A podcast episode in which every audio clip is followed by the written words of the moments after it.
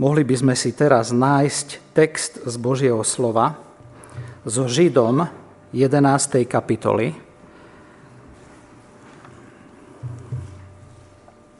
List Židom, 11. kapitola, Hebrejom 11, budeme čítať od 23. po 29. verš. Môžeme povstať k čítaniu Božieho slova. Židom 11, začíname 23. veršom. V mene pánovom. Vierou Mojžiš, keď sa narodil, Ukrytý bol tri mesiace od svojich rodičov, pretože videli dieťa, že je krásne. A nebáli sa rozkazu kráľovho. Vierou Mojžiš, keď už bol veľký, odoprel volať sa synom céry faraónovej. A radšej si vyvolil trpieť a strádať s ľudom Božím, ako mať dočasný pôžitok hriešný a za väčšie bohatstvo ako poklady Egypta považoval pohanenie Kristovo, lebo hľadel preč od toho na odplatu. Vierou opustil Egypt, nebojať sa zúrivého hnevu kráľovho, lebo ako čo by bol videl neviditeľného, zotrval.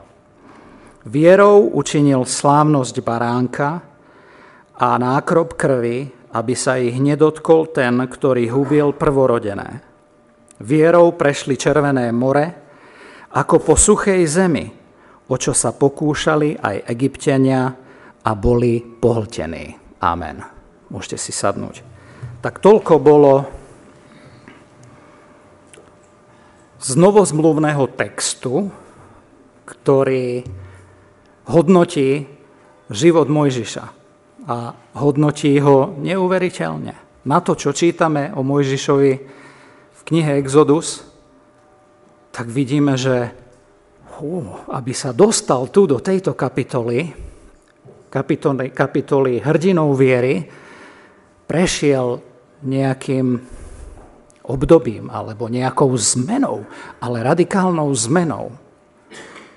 Tak dnes by sme pokračovali v tej sérii kázni na život Mojžiša, kázni, ktoré by som ja mal, ak pán dá. Mojžiš je po osobe pána Ježiša Krista druhou najväčšou postavou písma. Takto mnohí tvrdia a ja sa k tomu prikláňam. Apoštol Ján to v prvej kapitole Evanielia v 17. verši vyjadril veľmi krátko, stručne, ale jasne lebo zákon je daný skrze Mojžiša, milosť a pravda sa stala skrze Ježiša Krista. Tak týchto dvoch, Mojžiša a Ježiša, nájdeme na mnohých miestach vedľa seba v písme.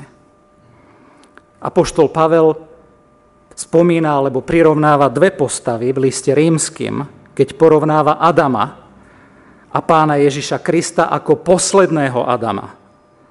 Skrze jedného vošiel hriech na zem a skrze druhého bol hriech porazený.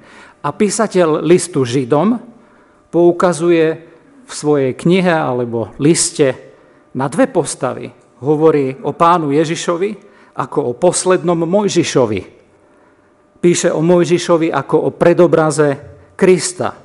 Píše o Mojžišovi ako o vernom služobníkovi v celom dome Božom, izraelskom národe, vyvolenom národe a o pánu Ježišovi ako o vernom veľkňazovi nad svojim domom, ktorým je církev, ktorým sme my a ktorý je hodný väčšej slávy nad Mojžiša.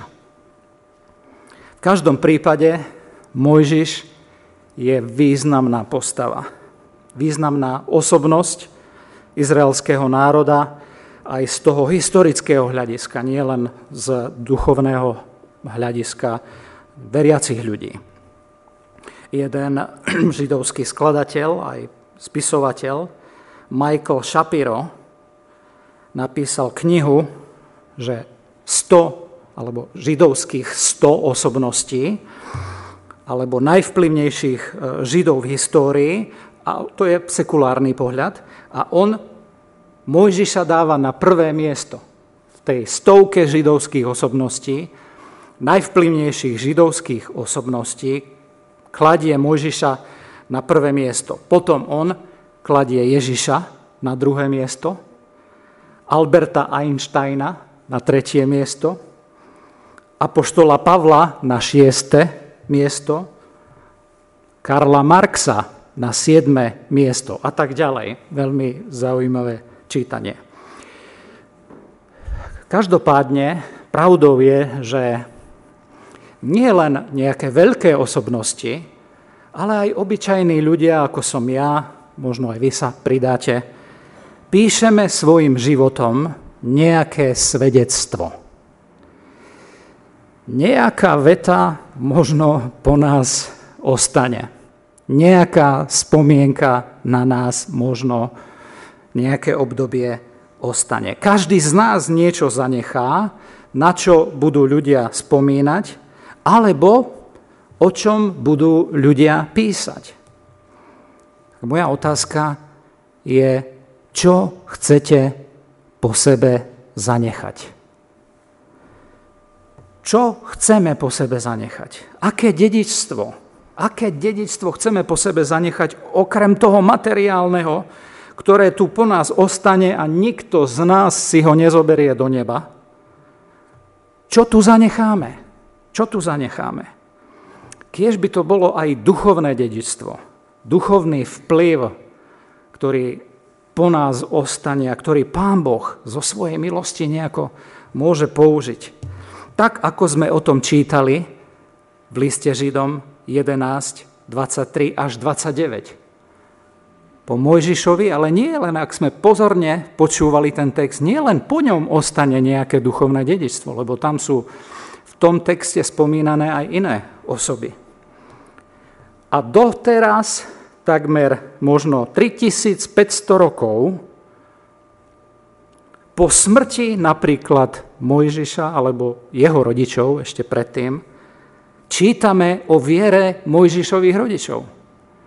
Skoro 3500 rokov čítame nielen o viere Mojžiša a o jeho rozhodnutiach viery, ale čítame o viere jeho rodičov, o rozhodnutiach viery, ktoré oni museli urobiť. Nečítame o ich domčeku s vypracovanou záhradkou, ktorý po nich ostal, ale čítame o nich, čítame o ich viere. Viere, ktorou ovplyvnili svoju rodinu, svoje deti, Viere, ktorou ovplyvnili celý národ, ktorou ovplyvnili celú spoločnosť a nakoniec celú církev a celý svet. Taká nepatrná vetička v písme. Vierou. A o tej ich viere čítame skoro 3500 rokov neskôr. Na celom svete sa číta o ich viere. Nie o ich majetku, Čítame o ich poslušnosti Bohu, ktorá ovplyvnila a ovplyvňuje celý svet. Tento text si myslím, že je kľúčový text Novej zmluvy, ktorý hodnotí význam Mojžiša a to, čo je z Božieho pohľadu najdôležitejšie. Ale dnes by som sa s vami pozrel na iný historický záznam o živote Mojžiša. Veľmi úprimný opis tohto o ktorom som povedal, veľkého muža viery, ktorý písmo nemaluje len krásnymi farbami, ale veľmi pravdivo a veľmi otvorene nám povie o jeho zápasoch, povie nám o jeho zlyhaní, o jeho neustále opakovaných sa pokušeniach, s ktorými musí zápasiť.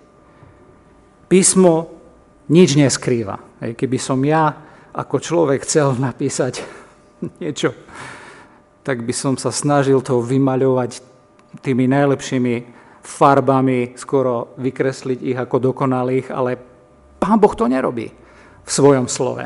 Veľmi pravdivo píše o ľuďoch. Tá veľkosť nič neskrýva.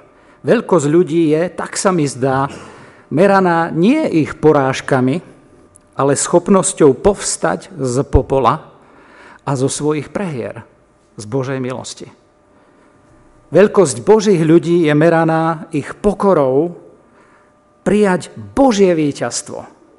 Božie spôsoby toho víťazstva, pokorou prijať Božie vedenie a Božiu milosť do svojho života.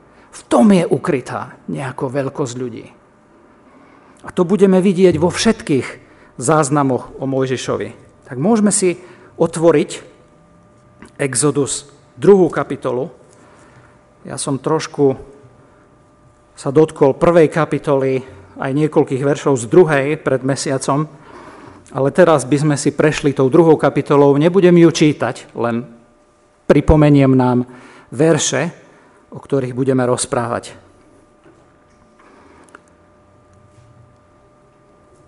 Týchto 25 veršov pokrýva 80 rokov. To je dosť veľké obdobie, pokryté niekoľkými vetami. Pokrýva obdobie od Mojžišovho narodenia až po jeho útek. Až po jeho útek do púšte. Štefan, prvý mučeník, v skutkoch 7.17, teraz keď som sa pripravoval, som sa dočítal, že Štefan v čase svojej smrti bol dosť mladý, mladý muž. Niektorí hovoria o 19 rokoch že máme pred sebou takéhoto mladíka, ktorého, ktoré pán, ktorému Boh dáva takéto zjavenie. Štefan, keď e, káže po Veľkej noci alebo po letniciach, tak e, rozdeľuje život Mojžiša do troch období. A to je druhý kľúčový text v Novej zmluve o živote Mojžiša. 7. kapitola skutkov. Nie len Židom 11, ale aj 7. kapitola skutkov. A on v 17. začína tam hovoriť o Mojžišovi v 17.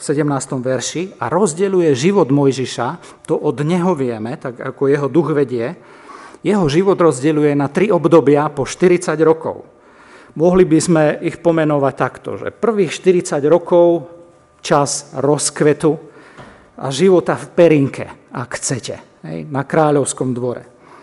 Potom obdobie prípravy na púšti, ďalších 40 rokov, a potom ďalších 40 rokov vedenia izraelského národa, že ho tam zažijeme ako pastiera alebo vodcu, ak chcete. Evangelista D.L. Moody povedal takú slávnu vetu o Mojžišovi, keď povedal takúto vec, že Mojžiš strávil 40 rokov v kráľovskom paláci, mysliac si, že je niekto.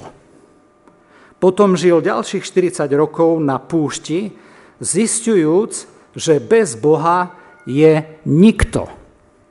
A potom nakoniec strávil 40 rokov objavovaním toho, čo Boh môže urobiť s niktom, s nikým alebo s niekým. Hej čo Boh môže urobiť s nami. Nie, čo si my myslíme, že by sme my mohli dokázať. Čiže pokiaľ by sme hovorili o začiatku jeho služby pre hospodina, o začiatku služby Mojžiša pre hospodina, tak hovoríme, môžeme povedať, že začal slúžiť hospodinovi v 80. Život Mojžiša Život, ktorý po sebe niečo viac zanechá, ako čo dovtedy dosiahol, začal pre neho po 80. To znamená, že ešte nie je neskoro na nikoho, kto je v tejto miestnosti. Že tvoj život môže začať aj začať prinášať zmysel pre väčnosť aj po 80. Tak pozrime sa na prvý verš 2. kapitoly Exodus. A nejaký, nezabudnite, že píše to Mojžiš, hej, čiže on píše o nejakom príbehu lásky svojich rodičov. A nejaký muž z domu Lévyho odišiel a vzal si za ženu dceru Lévyho.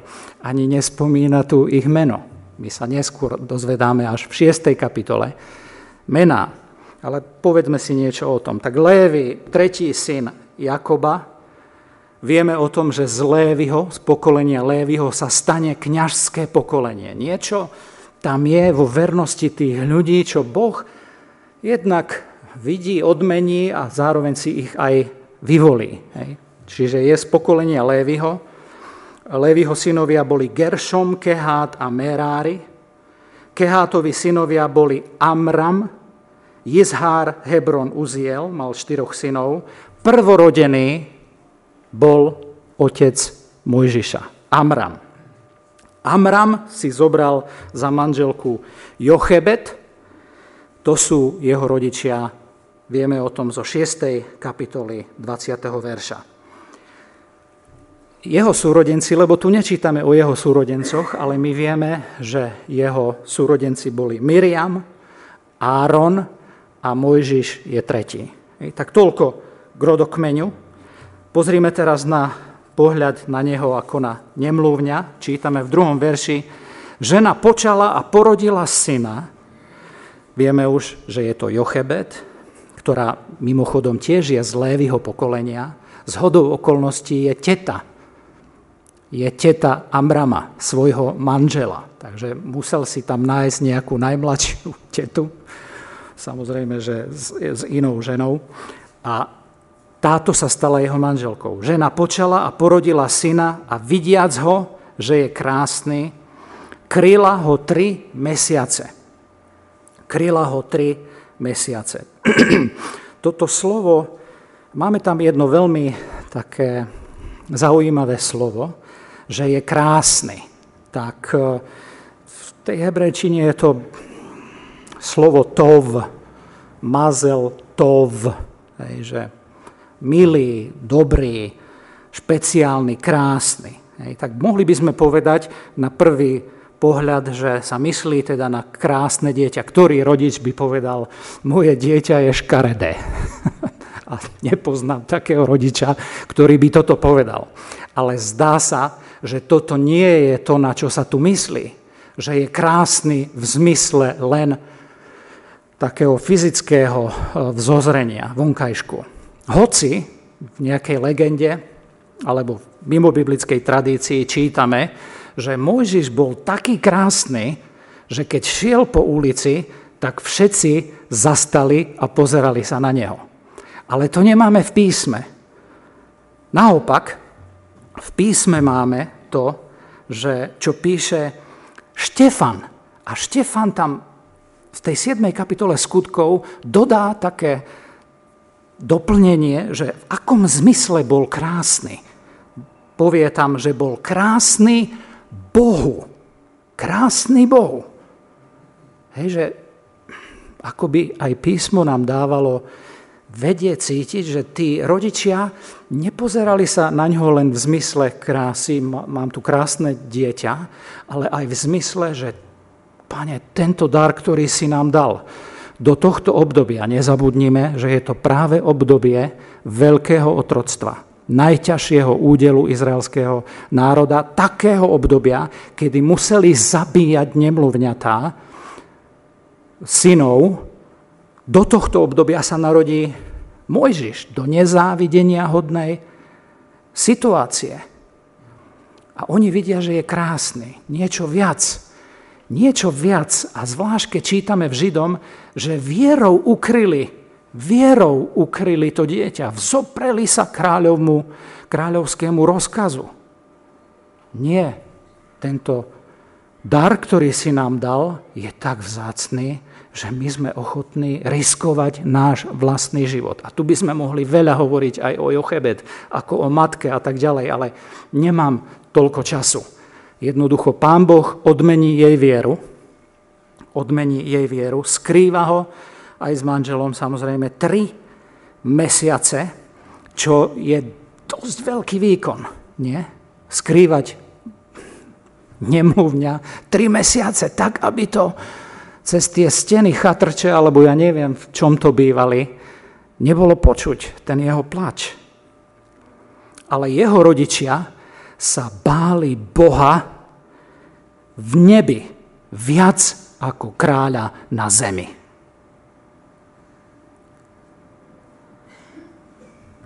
Zároveň boli ľudia, ktorí museli veriť, ale to je môj vklad, museli veriť Božiemu zasľúbeniu že Boh im zasľúbi vysloboditeľa, ktorý ich zoberie do zasľúbenej zeme. Prečo by to nemohol byť on? Cítite to tam trochu? Že takýto pohľad viery na dar, ktorý nám Boh dáva do rodín, akým sú naše deti, že takto sa na nich pozerať, takýmto pohľadom viery, že Pane Bože, Ty môžeš s týmto človečikom, s týmto darom naplniť svoje plány na zeme guli. Že nie len v Košiciach, alebo v nejakej dedine pri Košiciach, ale na celej zemi. Takto oni pozerali na Mojžiša a takto sa pozerali na Boha. Boh to môže. Báli sa Boha. Týmto vyjadrili vieru. Týmto vyjadrili poslušnosť Bohu väčšiu ako kráľovi, aj keby som tu mal zomrieť s mojim dieťaťom. Nakoniec vloží ho do toho košíka z trstín alebo z papírusu, už akokoľvek si to predstavíme, ktorý je izolovaný smolou, aby tam nešla voda. Nedaleko v štvrtom verši čítame, matka Jochebet poprosí alebo aj inštruuje jeho sestru alebo svoju dceru Miriam, aby bola opodial, keď vložia, položia ten košík do trstiny. K tomu mám len takú malú poznámku, že Písmo ich hodnotí ako ľudí viery, ale zároveň táto viera nie je sprostá viera, nie je nečinná viera, nie je nerozumná viera. Ona veľmi dobre pozná rituál tej cery faraónovej. Vie asi, kde sa príde kúpať alebo rituálne očistiť. Zoberie to, za čo je ona zodpovedná. Pane, tak potrebujeme tvoju milosť, ale použi túto múdrosť, ktorú mám, ktorú mi dávaš. Niekedy mi ľudia povedia, oh, modlím sa za prácu, aby mi dal pán prácu a čakám na pána. A pri otázke, tak bol si za niekým, napísal si nejaký životopis, rozostral si to niekde. Nie, ja čakám na pána. To sa mi zdá nerozumná viera že zoberme pri našej viere Bohu zodpovednosť za našu poslušnosť, za to, čo my máme urobiť. To vidíme na Jochebet. Ja si myslím, že ona musela aj s Miriam trénovať, že čo povie tej faraónovej cére, aby to nepoplietla, keď tam zrazu uh, objaví ten kôš. Uh, princezná vytiahne kôš, 5. a 6. verš. V tom zišla dcera faraóna, na pokraj rieky kúpať sa a jej dievčatá sa prechádzali popri rieke. A keď uvidela kôž medzi rákosím, poslala svoju dievku a vzala ho. A otvoriac kôž, uvidela ho, dieťa a hľa plačúce chlapča. A zľutovala sa nad ním a riekla, toto je z hebrejských detí.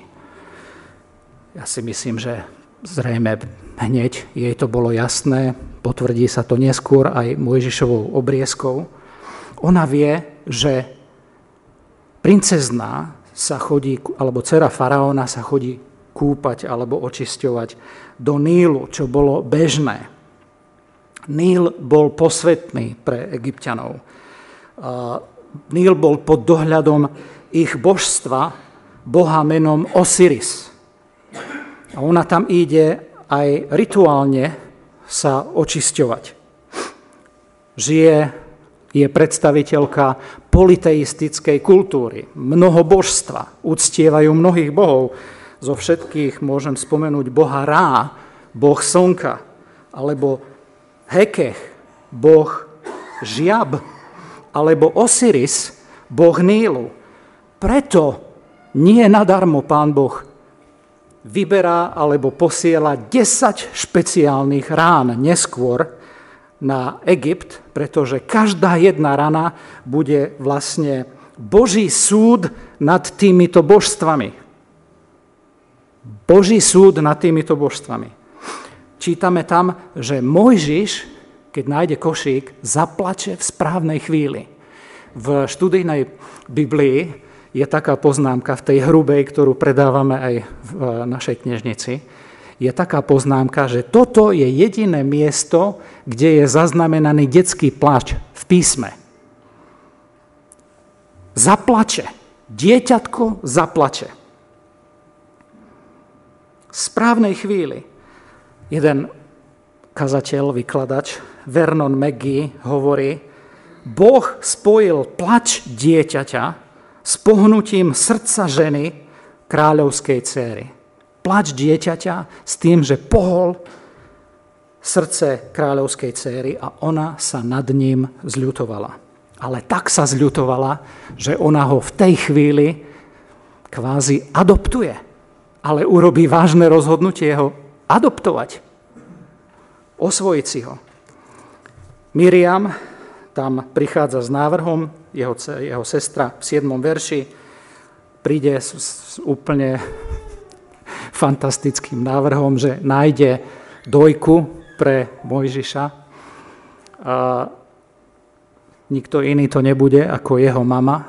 A nakoniec kráľovská dcéra, faraónova dcéra ešte zaplatí za to, že ona sa bude o ňu starať. Nie len, že Boh zabezpečí pre Mojžiša ochranu takýmto spôsobom, ale ešte aj starostlivosť vlastnej matky a živobytie úžasné, úžasná kombinácia Božej prozreteľnosti, Božieho konania, ako Pán Boh používa prirodzené veci na to, aby dosiahol nadprirodzené veci. Svojím spôsobom, hej, že celý čas on bude tam mať réžiu. A vierou musela Jochebed, keď sa vrátim k Židom 11. kapitole, vierou musí Jochebed premáhať aj ten fakt, že vlastne vzdá sa svojho syna, odovzdá ho ctiteľke falošných bohov a úplnej cudzinke. Viete si to predstaviť? Všetky matky v tejto miestnosti. Viete si predstaviť, že by ste svoje trojmesačné dieťa dali predstaviteľke, ctiteľke falošných božstiev a úplnej cudzinke? Neviem. Je tu niektorá taká matka? Že toto sa v tej situácii nedá urobiť bez viery. Že, pane, toto, jej srdce muselo praskať vo švíkoch. Ale dôverovala Bohu. Ona Bohu najprv zverila to dieťa. Ona s manželom videla ďalej ako len záchranu jeho života. Ona verila, že Boh ho môže ochrániť a Boh ho môže použiť a cez neho môže naplniť sľub, že ich vovedie do zasľubenej zeme. Meno Mojžiš je kombinácia aj židovského, aj egyptského mena. Hej, Mózes.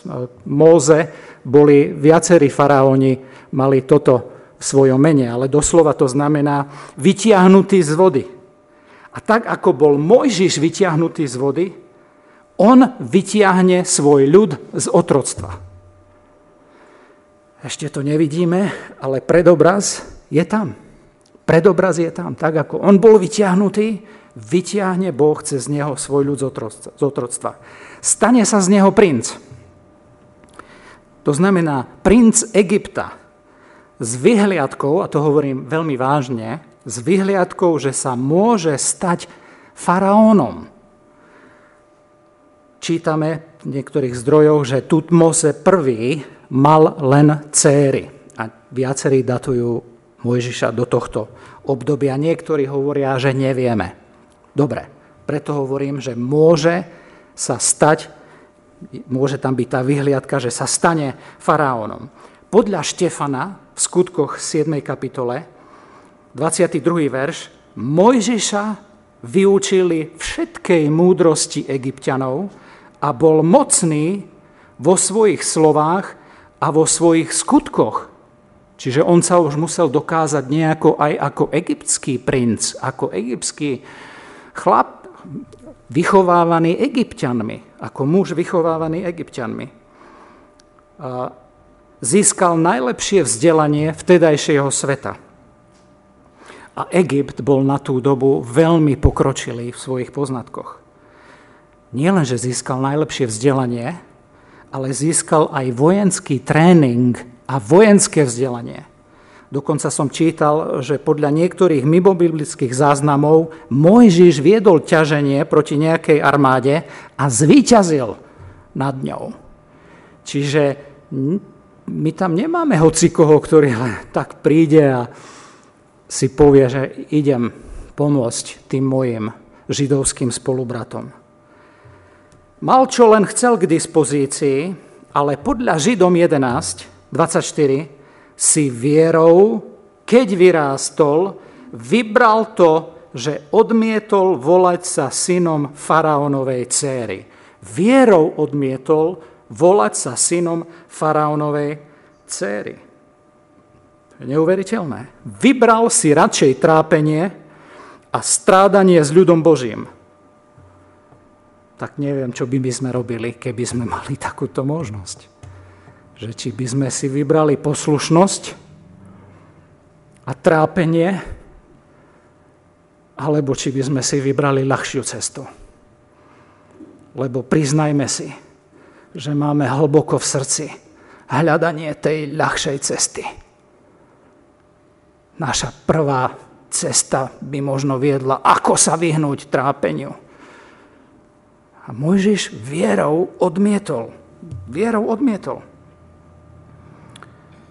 Zdá sa mi, že to mal v srdci ešte predtým, než zažije Božie povolanie ako 80-ročný.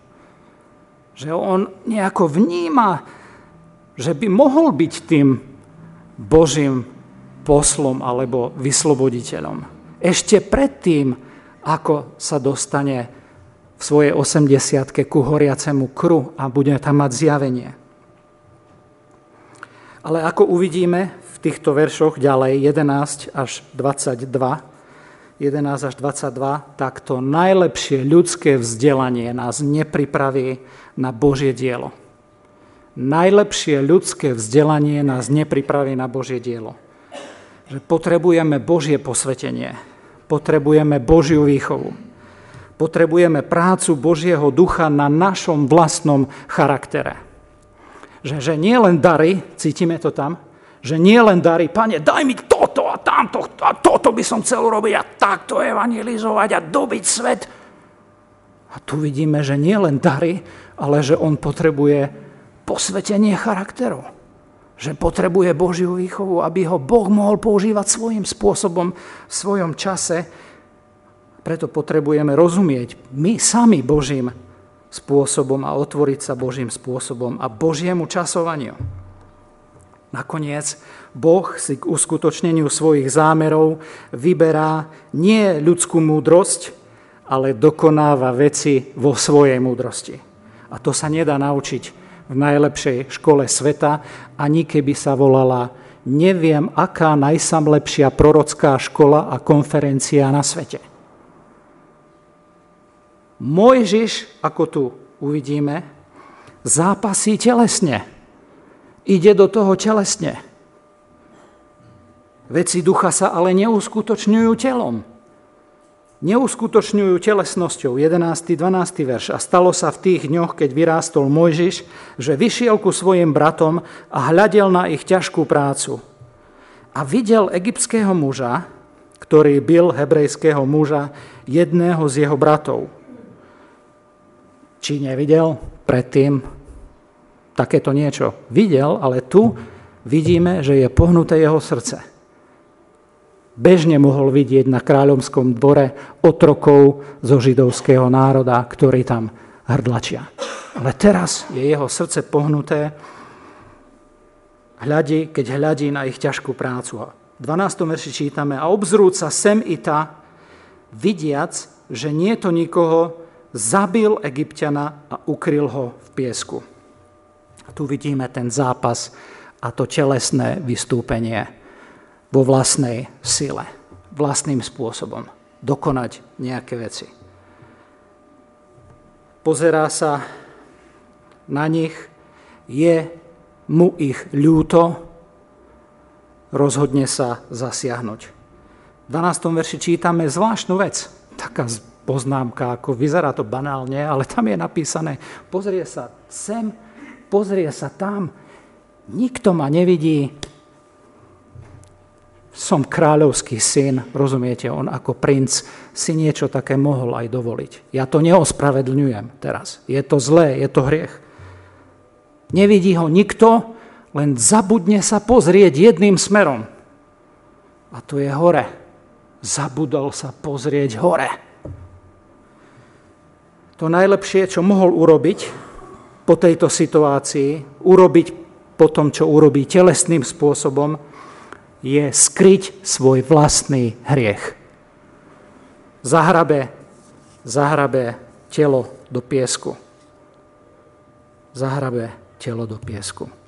Nechodí podľa ducha a musí to teraz vykrývať, zakrývať. 1. Jána 1.7 hovorí, ak, ak chodíme vo svetle, ako on je vo svetle, máme vtedy spoločenstvo jeden s druhým a krv Ježiša Krista, jeho syna, nás očistuje od každého hriechu. Že tam nie je len tento pohľad tu a tu, ha, nikto ma nevidí, ale tu chodím vo svetle, predovšetkým. Vidíme tam jeho súcit, ale vidíme tam aj jeho zbrklosť. A mne to veľmi pripomína koho, ktorého z apoštolov. Apoštola Petra, ktorý sa tak dušuje, že aj keby ťa všetci opustili, ja ťa nikdy neopustím. Keby všetci utiekli, ja tu ostanem, ja sa budem za teba byť. Aby bol odhalený v najvite svojej telesnosti. Že Božie veci sa nedokonávajú telesným spôsobom. Mojžiša odhalia tak, ako každý hriech bude raz odhalený. Tak radšej nech je odhalený a prikrytý krvou Krista, ako by neviem, kedy mal byť odhalený a napáchať veľa škody. V 14. verši čítame, toho vlastne aj spochybní takéto, takáto aktivita alebo takáto telesná snaha, že ten, ktorý ubližuje, hneď na ňo zaútočí. A čo si ty o sebe myslíš? Čo aj mňa chceš? Čo, čo mi tu rozkazuješ? Aj nás, mňa chceš zabiť tak, ako si zabil toho egyptiana? A môžeš tam vtedy precitne a zrazu, zrazu si uvedomí, že, že bude odhalený. Ako každý hriech. Ten svetský tréning, ktorý Mojžiš dostal v Egypte, nie je dostatočný na to, aby ho Boh použil k tomu, aby sa stal vysloboditeľom. On sa snažil ich vyslobodiť spôsobom, ktorý si on považoval za najlepší. Snažil sa a nerozoznával tam Božie časovanie a nerozoznával Boží spôsob a prejde ďalších 40 rokov, kým sa stane vysloboditeľom. Čítame, že ujde do Midianu. 15. verši. Ale Mojžiš utiekol od tváre faraónovej a býval v Madianskej zemi. A keď prišiel tá, sadol si pri studni. Madian. Neviem, či si viete predstaviť ten Sinajský poloostrov s Červeným morom. To je ako Véčko. Hej, že tu niekde je Eilat, myslím z vášho pohľadu. A on tu niekde ujde a na druhej strane tejto časti Červeného mora tu je Midian. Púšť, ale že neskutočná púšť, skaly, proste ťažká, nehostinná krajina, ale Midian bol štvrtý syn Abraháma, ktorého mal so, s druhou ženou Keturou. Čiže sú ako keby vzdialení príbuzní, takže kvázi sú si blízky, nie je to až rodinne tak vzdialené, e, taká vzdialená rodina, ale je to, e, je to púšť, poriadne tam nič nerastie a on teda tam ide. na toto miesto. Stretne tam dievčatá, stretne tam Reuelové céry, Reguelové céry, alebo Jetrove, on má viacej mien, alebo takých názvov, titulov, ak chcete. A on je veľký gentleman. Niečo sa v ňom ozve z toho súcitu a zmyslu pre spravodlivosť aj zasiahnutie, tak ich tam obráni voči tým e, pastierom, ktorí sa im nechcú dať napiť. A príde k nemu domov, e, teda dievčatá prídu domov skôr, otec sa ich pýta, prečo ste prišli tak skoro? No, pomohol nám ten a ten. Ten a ten. A kde ste ho nechali? Kde ste nechali toho a toho? No, tam. Tak ho zavolajte. A ocko už rozmýšľa, že koho by mohol dať za ženu tomuto mladíkovi, lebo vtedy, teda tomuto mužovi, lebo to boli zariadené, plánované rodičmi manželstva. Tak Mojžiš tam príde a nakoniec si zoberie Ciporu. Keď uvažujeme o Mojžišovi, aby som to teraz veľmi skrátil, keď uvažujeme o Mojžišovi a pánu Ježišovi, tak keď budeme rozmýšľať o živote Mojžiša, my sa budeme zároveň učiť veľa o Ježišovi. Veľa o Ježišovi v zmysle porovnávania Mojžiša a Ježiša, ale aj v zmysle kontrastu, protirečenia, kde sú úplne iní. Hej. Mojžiš, kde je úplne iný a pán Ježiš úplne iný. Nezabudnime, Židom hovorí o Mojžišovi ako o predobraze Ježiša Krista. Pán Ježiš Kristus tiež bol vyvolený osloboditeľ z otroctva. Pán Ježiš tiež bol odmietnutý Izraelom pri svojom prvom príchode. Pán Ježiš sa obráti ku pohanom a nakoniec my, pohania, sa stávame jeho nevestou. Pán Ježiš si zoberie pohanskú nevestu. Ako Mojžiš je toho predobraz. Kristus sa zjaví, aby ich vyslobodil pri svojom druhom príchode, myslím izraelský národ. A Štefan nádherne robí tú paralelu medzi Mojžišom a pánom Ježišom v skutkoch 7, čo si môžete čítať doma. Narodí sa im Geršom. Geršom, možno to meno v sebe ukrýva aj to, ako sa Mojžiš cíti. Ja som tak zlyhal, ja som premárnil, takú šancu. Ja som všetko zahodil, ja som si pobabral život a nazve svojho syna vyhnanec alebo cudzinec. To je meno. Ne. Možno v tom zaznie aj ten jeho pocit, keď sa pozera na svoj život. To je takýto život. Neskôr sa mu narodí Eliezer, k nemu sa ešte dostaneme tejto situácii na konci druhej kapitoly čítame, že Pán Boh počuje hlas svojho ľudu, počuje ich volanie a pamätá na nich. Tak ako pamätá na teba v tvojej situácii. Nedaj sa pomýliť, že Boh na teba nepamätá. Pán Boh zadosť učiní svojim sľubom, že veriace dieťa nikdy, ale nikdy, ale nikdy nezanechá ale príde v pravý čas. Nakoniec nielen počuje ich volanie, ale aj pripravuje vysloboditeľa. Hej, že celý čas v Božej prozreteľnosti pripravuje vysloboditeľa. Niečo, čo my nevidíme, prebieha v zákulisí. Prebieha v zákulisí. Boh nakoniec ho pošle.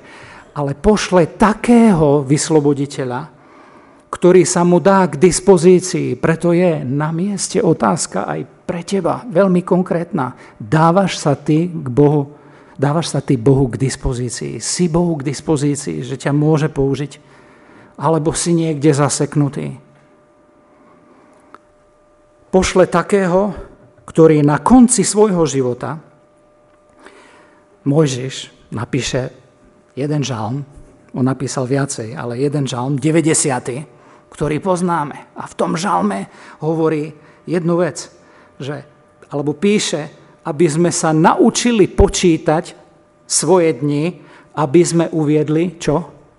Múdrosť do nášho života. A moja otázka je pre každého jedného z nás. Čas beží. Čas nášho života beží. Hodinky nášho života týkajú. Prednedávnom, pred malinkou chvíľou, sme boli na pohrebe nášho kolegu Tomáša Kohuta. Pán si ho rozhodol zobrať k sebe.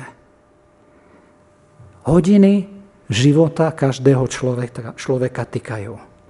Moja otázka je, dobre počítaš svoje dni? Robíš dobré rozhodnutia? Uvádzaš múdrosť do každodenného života? A nadovšetko dávaš sa Bohu k dispozícii a povieš mu, pane, uč ma tvojim spôsobom, uč ma tvojmu časovaniu aká bude naša odpoveď. Amen.